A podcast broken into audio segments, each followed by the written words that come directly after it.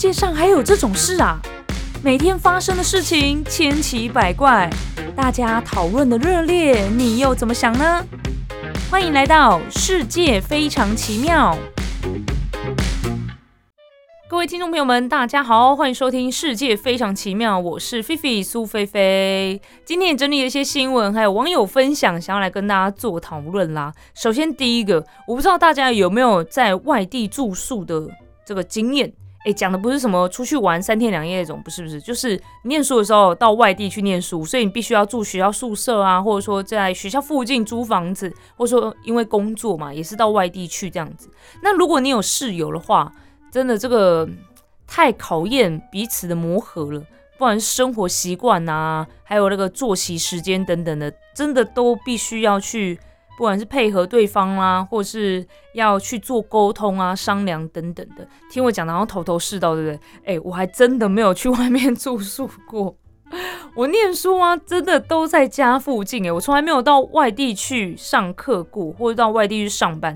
而且很夸张的是，我真的就是在我家附近。我从小到大到研究所，研究所都在我家附近，真的就是搭公车会到的。或者说你要用走路，可能走久一点点，但是也能到的那种程度。所以我其实没有在外面住宿过，然后没有经历什么叫做室友这样子。但我知道很多人啊，如果有室友的话，就会有我刚才讲到的要互相配合、互相磨合等等这样子的经验啦。那室友如果人非常非常好的话，真的是很幸运的一件事情诶，对吗？但如果你遇到那种很脏的室友的话，真的很可怕。那首先要跟大家分享这件事情，也是关于室友啦。有一名中国大陆的女网友呢，在小红书上发文说，一直以来室友对她都格外照顾。原本呢没有多想，直到有一次偶然听到室友们在聊天，室友们认为一般皮肤又黑又不好的人，通常家庭条件都不好，因为没见过几个大家闺秀皮肤黝黑的。然后袁坡听见的时候才恍然大悟。原来是看我又黑又瘦小，还不护肤不打扮的，以为我家庭条件不好。大乌龙啊！我只是天生皮肤黑，而且比较懒，不怎么护肤而已。原来是这样子，他就想说，为什么室友都对他这么好呢？原来以为他……哎，但但袁坡也没有特别说他其实家庭条件是如何，可能就一般啦。也没有说特别差，但也没有特别好这样子。但是不能从他的外貌去判断，因为他的外貌是他自己很懒惰而已啊。我们来看一下网友怎么说。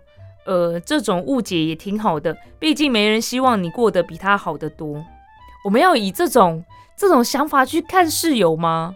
就如果说你真的是一个有钱人，然后看起来就是一个大家闺秀，你觉得室友会讨厌你吗？要看状况。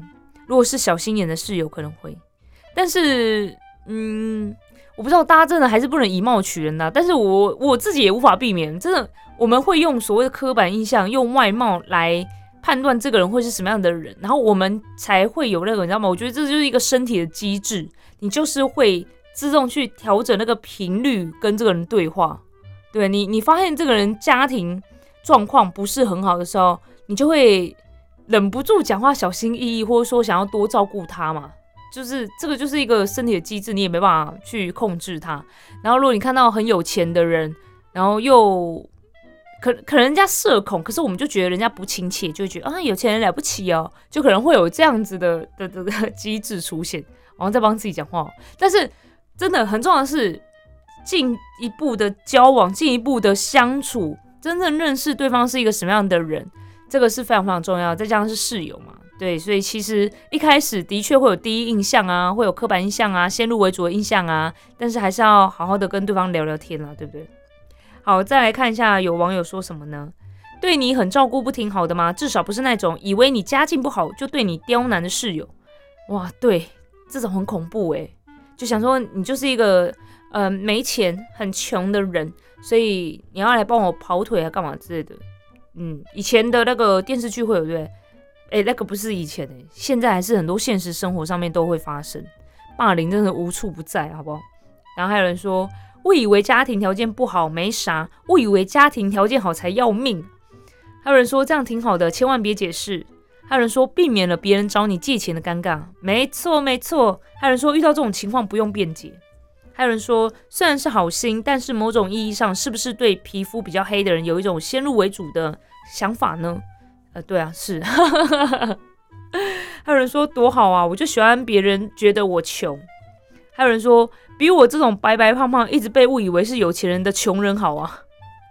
哎，我我觉得好像被误认为穷人还是比较好的，被误认为有钱人的话，会有那个啊。生命安全的风险哦，哦，对不对？就是大家会想要来找你借钱啊，不然就来绑架你之类的。大家还是对不对？可以的话，我们就是不要展露自己太多的这个关于身价的资讯，是这样讲吗？好，接下来这一个呢是关于在图书馆发生的事情。你们现在有去图书馆吗？学生朋友们。我我也我不知道哦，也不是每个学生都会去图书馆念书吧。我学生时期呢，也有去图书馆念书的这个经验，但是我不知道，我总觉得在图书馆其实也不是说真的非常非常能够专心，因为图书馆很多人，大家都在念书，没错，但是我就觉得人好多，当然也会觉得说，哎，大家都在念书，你是不是也要来认真一下，对不对？就是坐在那个位置上吼，你旁边的人都埋头苦干的时候，你就会觉得自己也应该要这么做。就受到人家的影响，但是你知道吗？当旁边的人都在睡觉的时候，你也会忍不住趴下去睡觉。哎，你的进度都被旁边的人耽误了，这样的那种感觉。图书馆就是一个气氛非常非常沉重的地方，我真的认真这样觉得。好，这一位呢是来自中国大陆的女网友，她也是在小红书上发文。她说呢，她平常去图书馆读书的时候，都会顺便带一只兔兔造型的绒毛玩偶。那如果冷气太冷，玩偶里面有毛毯可以盖，想睡觉的时候呢，可以拿来当小抱枕。看书看累了，也可以靠摸摸玩偶舒缓心情，让他觉得很方便，也很疗愈。哇，这个兔兔好方便哦！对，它可以拿来抱，又可以拿来当那个毯子盖，也很疗愈。这样子，我们来看一下啊，网友有分享，他的兔兔，呃，我跟你讲，这个兔兔它看起来没有很大，它的毯子不知道在哪里。但那兔兔眼睛是闭起来的，我看到它眼睛闭起来，我直接就倒在那边睡了啊。这很疗愈吗？这有点你的今天读书进度都被兔兔给影响了。好，这还可以啦，反正就只是摆在旁边而已嘛。每个人的这个读书习惯不太一样，但是呢，偏偏就有人不喜欢玩偶出现在图书馆。元坡就说呢。最近一次吃完午餐回到图书馆时，发现桌上有张小纸条，上面写着：“同学，麻烦你不要把玩偶带来图书馆，可以吗？每次一抬头就会看见，真的蛮影响我学习的。你拿回寝室慢慢欣赏好吗？谢谢。”嗯，哎，那这样子，他说一抬头就看到，那袁坡马上就知道是谁啊？是谁？前面那个是谁？然后袁坡是觉得有点委屈啊，他就觉得我不理解为什么这也能被人说啊，我该怎么办？要带回寝室去吗？嗯，哎，你们觉得呢？我觉得，嗯，这这跟那个你带了一些好像不会出现在教室里的东西，然后在教室里面使用，会不会影响大家的观感吗？我突然想到一件事情，哎，我高中的时候啊，有一个同学，他又很怕冷，又很怕热，他很神奇，他他呃，我不知道是不是可以用边缘人来形容他，但是他就是比较独来独往的，但是他也没有说完全不参与那个。班上的事务这样子，如果我们要做投票啊，干嘛的，他也是会很积极参与。然后他最激动的那个瞬间，就是夏天的时候决定要不要开冷气，因为冷气费也是我们自己缴的嘛。然后只要问说，嗯，这个温度要开冷气吗？他一定会很激动，然后马上举手说要要要要要。他就是在夏天的时候非常非常怕热，那因为他很激动嘛，那其实学生就会觉得，就是我们自己啦，在读书的时候还是希望说这个。很凉爽的状态下才能好好念书嘛，所以都还是会开冷气。那如果没有开冷气的话，你知道他会怎么样吗？他有带一个盆子，带一个水盆，然后装水泡脚。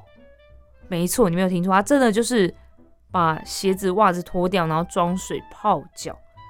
当然他没有影响到别人，因为盆子就在他的位置那边嘛，也不可能会说什么有人会踢到或干嘛的，也都不会有这样子，只是就会觉得说这个东西好像不会在学校在教室里面出现，但是它出现。好，我刚才不是说他怕人怕热吗？这是热嘛。然后在冬天的时候，他就很怕冷，他冷到会带小毯子来，那个应该还算毯子吧，但是你就会觉得他。因为我们一般人不会带毯子去上学啊，就是穿多一点，穿那个厚外套什么之类，但他就会带一个毯子，然后感觉就是裹了棉被在他的位置上的感觉，对，那个画面也很说很奇怪吗？真的是有点奇怪，因为别班都不会出现这个有一个裹着棉被的人坐在座位上这样子，然后他他就会，所以，哎，可是我记得好像也没什么人去问他到底发生什么事，老师好像有关心过，反正他就是。对于温度这件事情比较敏感吗？应该这样讲。但是我们有没有觉得怎么样？就还是会多看他一眼，但是从来不会就是哎，你不准这样子，好不好？很奇怪，那有人带棉被来上学，那有人带水盆来上学，也是没有了，就觉得他可能也没影响到别人。所以这这是一样的吗？我我这样解释是一样的吗？就是在图书馆看到一个娃娃，然后那个娃娃可能也是他的枕头啊，也是他的棉被这样子，你们会觉得很怪、很干扰吗？其实我觉得还好诶，因为图书馆也是坐一整天呢，我自己是觉得可以接受了。因为我们中午可能也会趴下来睡觉，应该是可以吧。好了，我们来看一下网友怎么说。有一派网友认为这根本不是元坡的问题，有人说他自己注意力不集中跟网友有啥关系呀？还有人说他这是在为自己学不进去找借口，或是发泄于其他人。嗯，有可能。还有人说没必要，他自己不专注。还有人说不用管他，自己学不进去就开始疯狂找借口。好，很多人觉得是这样子的，但另外一派人认为呢，确实就有人会比较不能接受，可以换个角度体谅一下。有人说，有的人或许就是比较容易分心，神经容易紧绷，直接请对方换个位置，就是不要坐在圆坡的对面，或者把玩偶放在腿上啊、凳子上，不要放桌面上也行。嗯，也是可以理解了，就是在那个环境会来图书馆，就是希望就是营造一个。很好的读书的环境嘛，那如果那个读书环境让你觉得很像家，很像寝室，很像房间，好像真的会很难专心诶，对不对？接下来这一个呢，非常的有趣，大家应该都有看过那个 FBI 教你读心术这本书吧？我其实也没有到完整的翻过，但是后来还蛮多人都有拿来应用，所以会在网络上看到一些相关的，就是你从一个人的。表情那个微表情，嘴角轻轻的上扬，或是他手怎么摆，他的脚是往哪个方向，你就可以看出这个人的心里到底在想什么，他现在的反应是什么，他现在的情绪是什么。这虽然是 FBI 的探员啊，然后里面的专家学者就是看犯人现在在讲什么啊，有没有说谎。从他的表情去判断等等这些经验写出一本书，但是呢，其实对于我们这一般常人，在工作职场上或者在人际相处上也是非常非常的有用。那今天刚好看到一个日本的网友，他说呢，他在诊所柜台担任接待人员长达八年的时间，期间处理过将近八千名民众的需求，长期下来呢，他有了以下十六点的感悟。就是他透过工作要面对这么多的客人，然后他有一些心得，就是对于这个人做了什么样的事情，或者什么行为，或者是他有什么样的表情，然后他甚至他穿什么样的服装，都可以帮这一个人现在的这个他的个性啊，或者说他现在的状态做一个解释。这是他观察到的。我们一起来看一下十六个是什么。哦，接下来我要跟大家讲的这种方式是，他说什么样的东西，一个人的什么东西会从哪个地方展现出来，这样子从哪里看出来？第一个是自信心会从眼睛表现出来，这个认同吧？认同，因为真的有人啊，跟你讲话都不看着你的眼睛，那我就想说，为什么？啊 哎，可是我小时候其实也不太敢呢，我其实小时候也都不太敢看人家眼睛讲话。是没自信吧，有点自卑的那个心情。后来是因为觉得这样子比较有礼貌，为了礼貌，我就开始努力的看着对方的眼睛讲话。到现在就是算是很习惯了。那我的确也是因为我都会盯着对方的眼睛讲话，然后我也会观察到对方在跟我讲话的时候，眼睛有没有认真的看着我，还是一直飘来飘去。但是你又不好意思问说你为什么没办法看着我的眼睛讲话，这这个很难的，对不对？但是我相信，就是自信心是可以从眼睛表现出来的。第二个是情感显露在声音，嗯，这个应该也很明显吧？我不确定大家在跟朋友讲话的时候会不会观察这一点。其实很明显，就是当一个人的情绪如何啊，开心啊还是难过啊，其实听他声音都很明显。哎，你们有发现我的情绪吗？因为你们只听我声音，不是吗？我跟你们说，我自己有发现哎。如果我今天录节目啊，心情其实没有很美丽的话，那个语气语调很明显哎，就我自己回听的时候觉得哇，这个主持人今天虽然在很开心的在讲网友发生了什么事，但那个语调就很闷，我自己竟然听得出来哎，所以我在想说你们应该也听得出来吧，因为我那个心情好不好都展露在我的声音上面第三个是习惯体现在体型上。嗯，这个这只是讲胖跟瘦吗？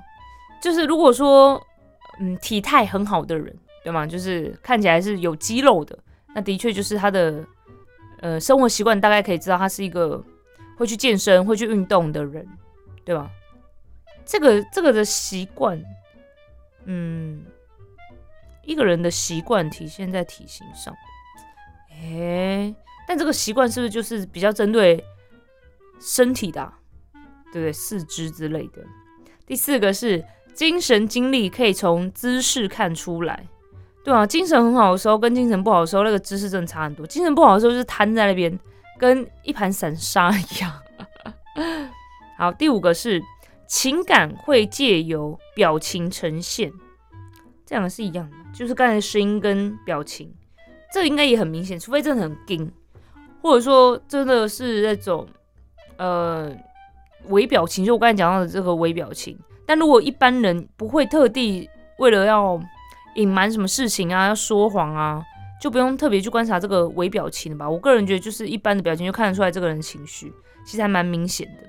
除非是真的很厉害的，就是都不会露在脸上，你的喜怒哀乐都不会。但一般人应该都会吧。好，再来是。品味体现在服装上，这个应该大家都可以认同吧？但我真的觉得这个穿衣 sense 很难呢。我自己觉得很难，可能是因为我自己没有特别去研究还是什么的，我都不敢有自信的说我现在知道自己适合什么样的衣服，然后买的衣服觉得我穿起来都撑得起来的那种感觉。我到现在都还好，因为我对流行 sense 真的是。没什么太大的兴趣，我都觉得衣能蔽体即可啊，是不是？裹个布就可以出门了这样子。但的确就是我们第一眼看到这个人，看他怎么的穿着打扮，的确会对他有一些先入为主的想法。好，再来看到第七个是美的意识表现在指甲上哦。这个你你你们会特别注重这件事情吗？我的指甲我还是有留指甲哎，就是我指甲还是看得到白白的地方。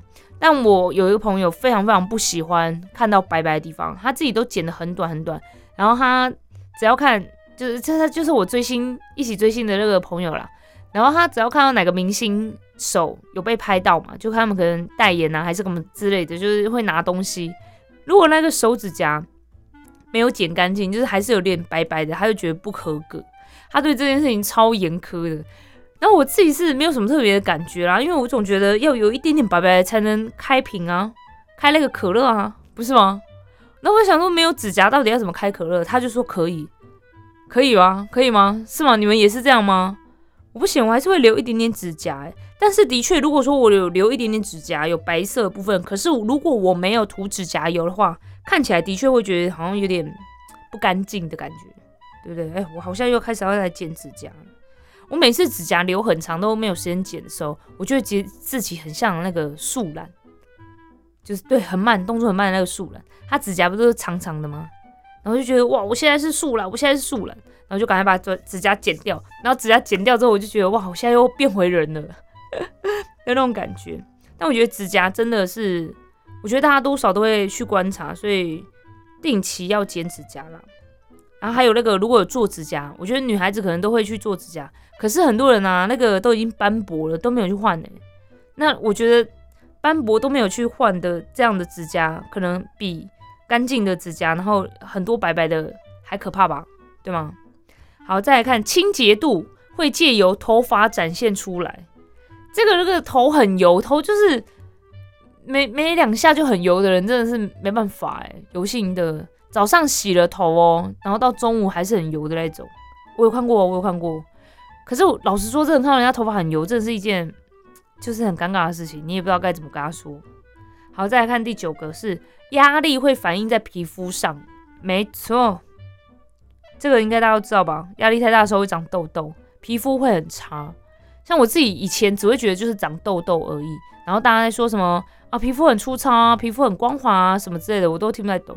然后现在终于懂，就是开始自己真的长大了嘛，大人就要做保养，然后就觉得啊，真的皮肤粗糙的时候上化妆品非常非常的困难，对，那个怎么画都很很丑啦，很丑。可是如果你皮肤状况很好，很光滑，那上妆很容易，弄起来也是超美的。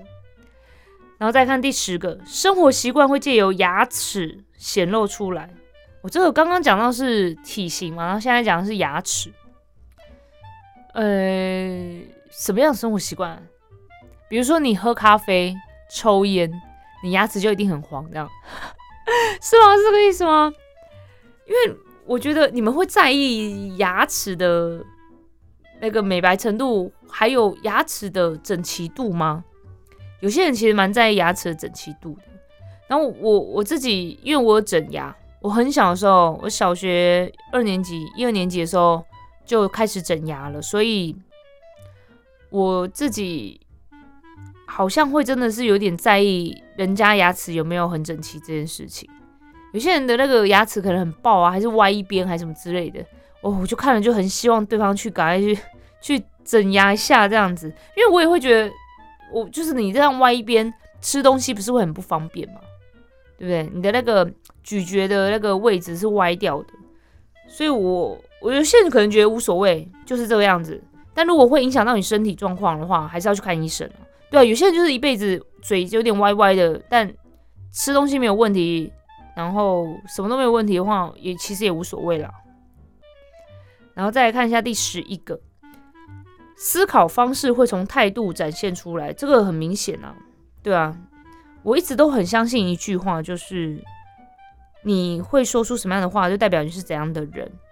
所以我其实非常非常的斟酌文字这件事情，在做节目，我不确定大家有没有听得出来，但是我还是会对，虽然好像在跟大家连消，好像在聊天这样子，但是我想要传达的东西，绝对是我认真思考过后想要传达给大家的，我绝对不会就是随便带过，或是不认真的对待我觉得应该要认真对待的事情。那在社群平台上面的话，其实也是因为最近那个 Threads 不是出来之后，大家都跑到那边去写废文吗？因为一开始我也不知道要写什么，我想说用 IG 用很习惯的，然后突然要写文字不发图，有点奇怪。然后到那边还是可以发图，可是发图又写文，我就觉得就是好像突然去思考说，那我什么样类型的文章放 IG，什么样类型的文章放 Threads，就很烦恼。然后后来我就很少再用 Threads，然后就很多人就说，其实你就在上面写废文就好啦，写废文。但其实也没什么人写废文，我看大家也蛮认真的，也有人写那种长篇的。然后我就在想说，写废文，我已经好几年没有写废文这件事情，因为就像我刚才讲的，我相信你说出什么样的话，就代表你是怎样的人。所以我觉得写废文，我我不是说大家都是废人，但是 是这样讲吗？但是我觉得会发废文，反正不是我的行事作风啦，就是这样子。好，再来看第十二个是本性暴露于离别时刻，这什么样子的本性呢？其实他可以再讲更清楚一点。离别时刻是指什么？就看这个人是不是势利眼，知道吗？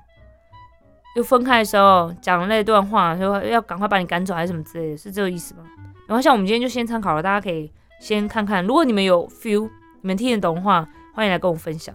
再来看第十三个，第十三个是生活之道，能从面容神情看出端倪。它是一个什么样式？我觉得这这个很很很虚幻呢。好抽象哦，这个讲法。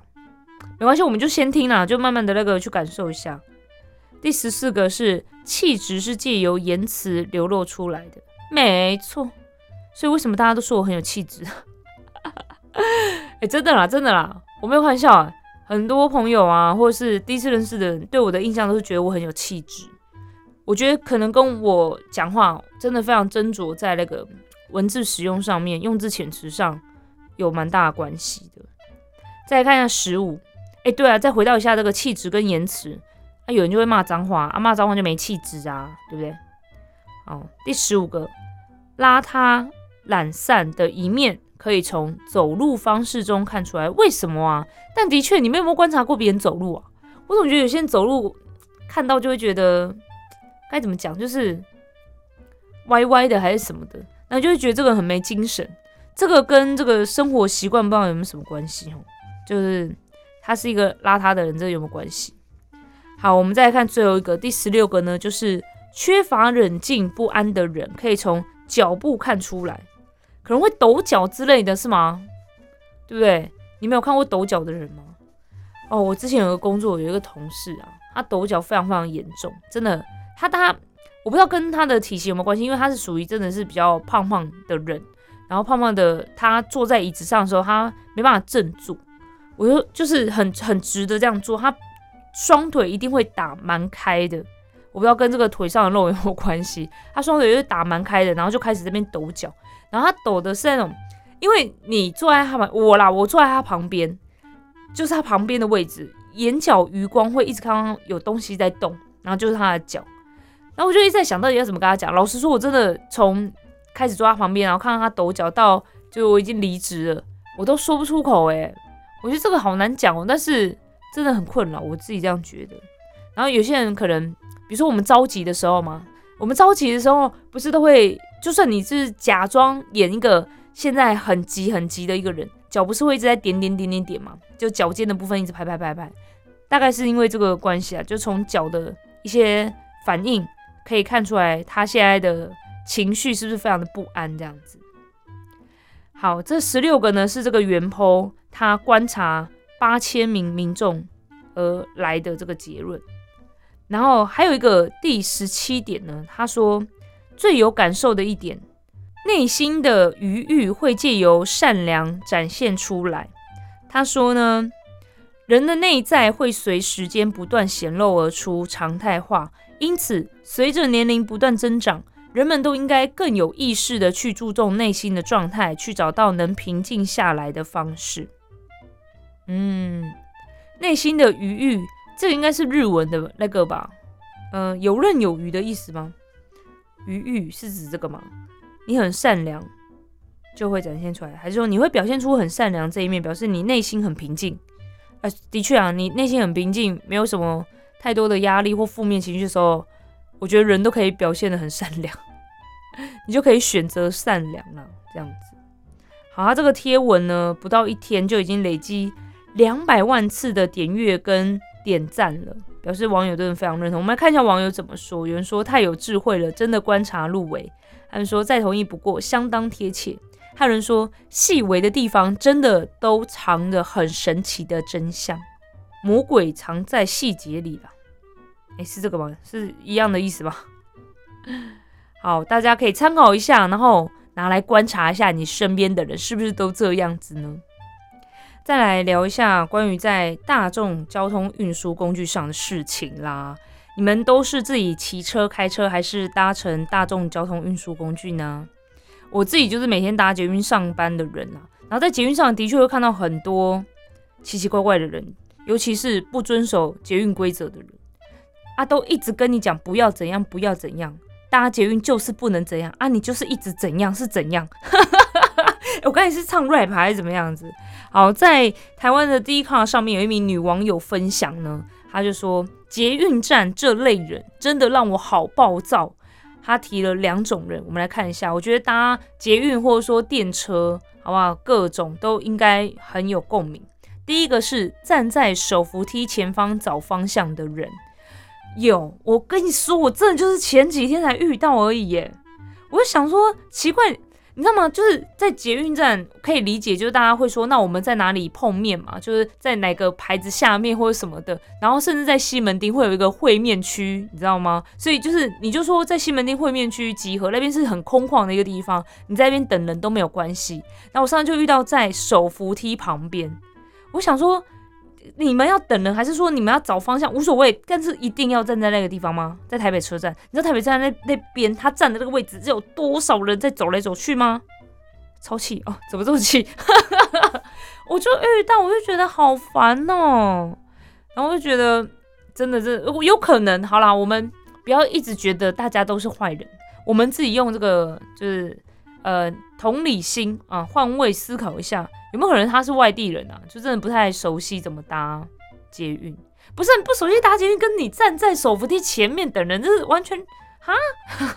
冷静，冷静。好，我们来看一下第二种人是怎样的，爱挡在电梯门口不让里面的人先出来的人，这个是很奇怪。这不是在捷运而已，好不好？在百货公司也很多，很奇怪，你到底在急什么？一直不断的在喧闹，然后甚至在百货公司、在捷运站都会听到先下后上，先下后上，好吗？我跟你讲，每一次搭捷运也是，都一定会有人就是很急着，一定要赶快上车。我们里面这么多人都还没有下车，而且就是在大站，就是这种台北车站，好吧，西门町这种大站，你一定很多人下车啊！到底怎么一回事？我冷静，冷静。忍不住把最近遇到的事情跟大家抱怨了一下，我真的觉得真的很不行诶。如果是小朋友的话，我也会觉得他妈妈都没有在教吗，还是什么的。我们来看一下网友怎么说，网友都很认同啦。网友说同意，就觉得现在很多人都只顾自己，真的可以来办个排名。我跟你讲，一定还有更多。我之后找到那种更多在这种车厢里面做什么诡异事情的、讨人厌事情，再跟大家分享。还有人说遇过第一个差点摔到狗吃屎，然后还有人说还没上手扶梯就算了，在手扶梯出口塞住才叫崩溃，后面的人一直上来，前面又塞住，哪一天一定会有人跌倒，就很危险呐。还有人说我都会 遮很大声，事实上真的会造成很多人的困扰更安全。还有人说我也遇过搭完手扶梯就停在原地的人，有次差点扑上去，哎，那个很奇怪，你你为什么不往前走呢？手扶梯起来之后就要往前走啊，嗯，好，接下来呢也是在车厢内发生的事情，不过这个是吵架啊。如果你在车厢内看到有人吵架啊，这也算是奇葩事件之一啦。那你会怎么做呢？啊，广州有两名男子在搭地铁的时候呢，疑似因为被推挤而造成双方口角，其中有一个人呢因为被推就觉得很急躁，然后两个人就开始互骂：“我推你怎样？不能推你吗？”你凭什么推我啊？就开始在讲这些话，在吵架。然后旁边的人，其他乘客也是非常的害怕。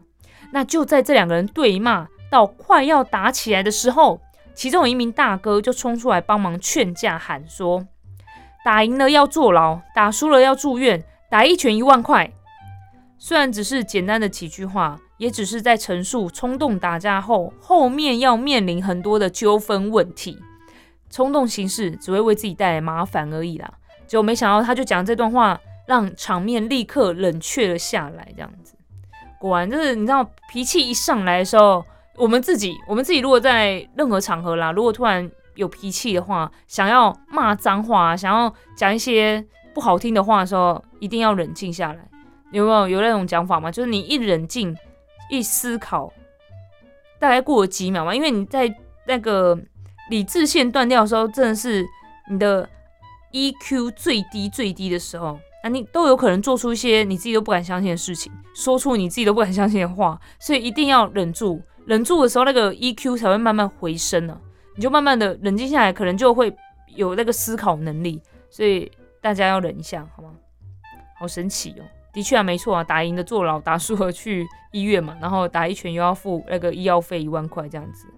我们来看一下网友怎么说。网友说：“贫穷使他们停止争吵。”我没有钱帮你付了个医药费，说我不敢打这样子。还有人说：“大哥是懂劝架的，最终也是钱包控制了理智。”还有人说：“给他们一个台阶，退散了。”还有人说：“说到重点，谈钱伤感情，花钱心疼。”真的啦，真的啦。这在这个大众交通运输工具上面都会人挤人嘛？那我觉得。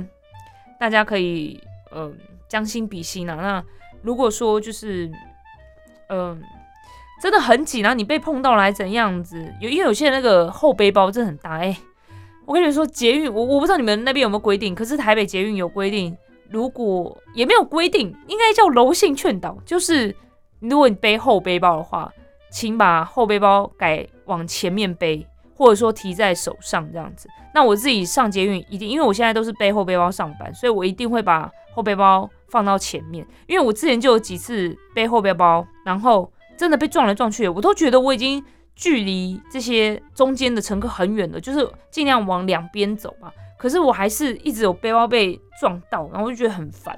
然后再加上其实背后背包你也不知道会不会被偷还是什么之类的，你看不到嘛，所以还是往前背比较。对大家友善，然后也比较安全啊，我自己是这样觉得。好，最后来看一下这个哦，这是一个网友，他有一些困扰，想要来问大家。有一名台湾网友在 PT 上面呢发文，标题是“我爸退休后拼命去夹娃娃机，请问何解？”嗯，怎么一回事？他说他爸爸自从退休后，不知道为什么突然迷上夹娃娃，对于花钱的部分其实还好。但他非常不理解，为何爸爸一直夹差不多的东西。现在娃娃机里的商品已经堆得满间房子、仓库都是，让人看了很头痛。然后他叫爸爸拿去送人或是卖掉，爸爸又会不爽，结果就成为两个人吵架的原因了。然后袁婆对此呢就觉得非常的烦恼，所以想要来问大家的意见啦。你们觉得呢？爸爸退休之后没事做，就突然迷上夹娃娃机，一直夹一直夹。袁婆有讲到。他觉得钱倒是还好，可是娃娃堆满家里，又不能处理掉，很麻烦这样子。我觉得可能要跟爸爸沟通一下，哎，就是有一个兴趣，因为夹娃娃其实很动脑啊，对不对？所以是好事。就是爸爸在退休之后，不是在家闲闲没事干，是有在做一些动脑的事情，是好事啊，避免老年痴呆嘛。但娃娃怎么处理这件事，可能要讨论一下。我们来看一下网友怎么说。有网友说。不是赌博喝酒算很好了吧？这个兴趣很单纯，满足一下爸爸未尝不可。哦，原来大家是这样觉得。有人说我爸是一直玩刮刮乐，然后眼睛也是用那个等等号等号的那个。然后有人说这比沉迷手游氪金好一万倍，蛮有道理的。夹娃娃应该也不会夹到多少钱吧？是吗？如果你有带很多钱，你夹完就会这么多钱了。还有人说房子是你爸的吗？是的话，你管他干嘛？嗯，蛮有道理。还有人说，就当做娱乐费，你不是也有娱乐吗？不然你帮爸爸另外租个地方放嘛。嗯，可是，对啊，就是很多娃娃，我觉得还是要跟爸爸沟通一下吧。然后还有人说，叫你爸爸去当台主，把夹到的放进去，还可以让你赚烂呢。可以可以，自己再开一个夹娃娃机店这样子。还有说很不错啊，难道你要你爸老年痴呆失智哦？是没错啊，对啊，也是有人跟我讲一样的，就是。有在做事，比较不会老年痴呆。然后有人说夹娃娃比嫖赌或是被诈骗根本身心健康好吗？有道理。还有人说放一台在家给他夹到爽啊，不然你就拿你爸夹的东西去当台主。有人这样讲，对啊，哎，爸爸就是我觉得你就是要知道爸爸为什么要去做这件事情。他是很享受夹娃娃那个过程的话，家里买一台啊，就是摆一台在那边。可是也许就是家里摆了一台，反而不有趣。他就是要到外面去，去各种不同的店去夹，然后夹不一样的东西，算是一个挑战吧，对吗？好了，以上就是今天的世界非常奇妙，感谢大家收听。如果你有任何想要跟我分享的，欢迎写信或者是留言告诉我哦。我是菲菲苏菲菲，我们下次见，拜拜。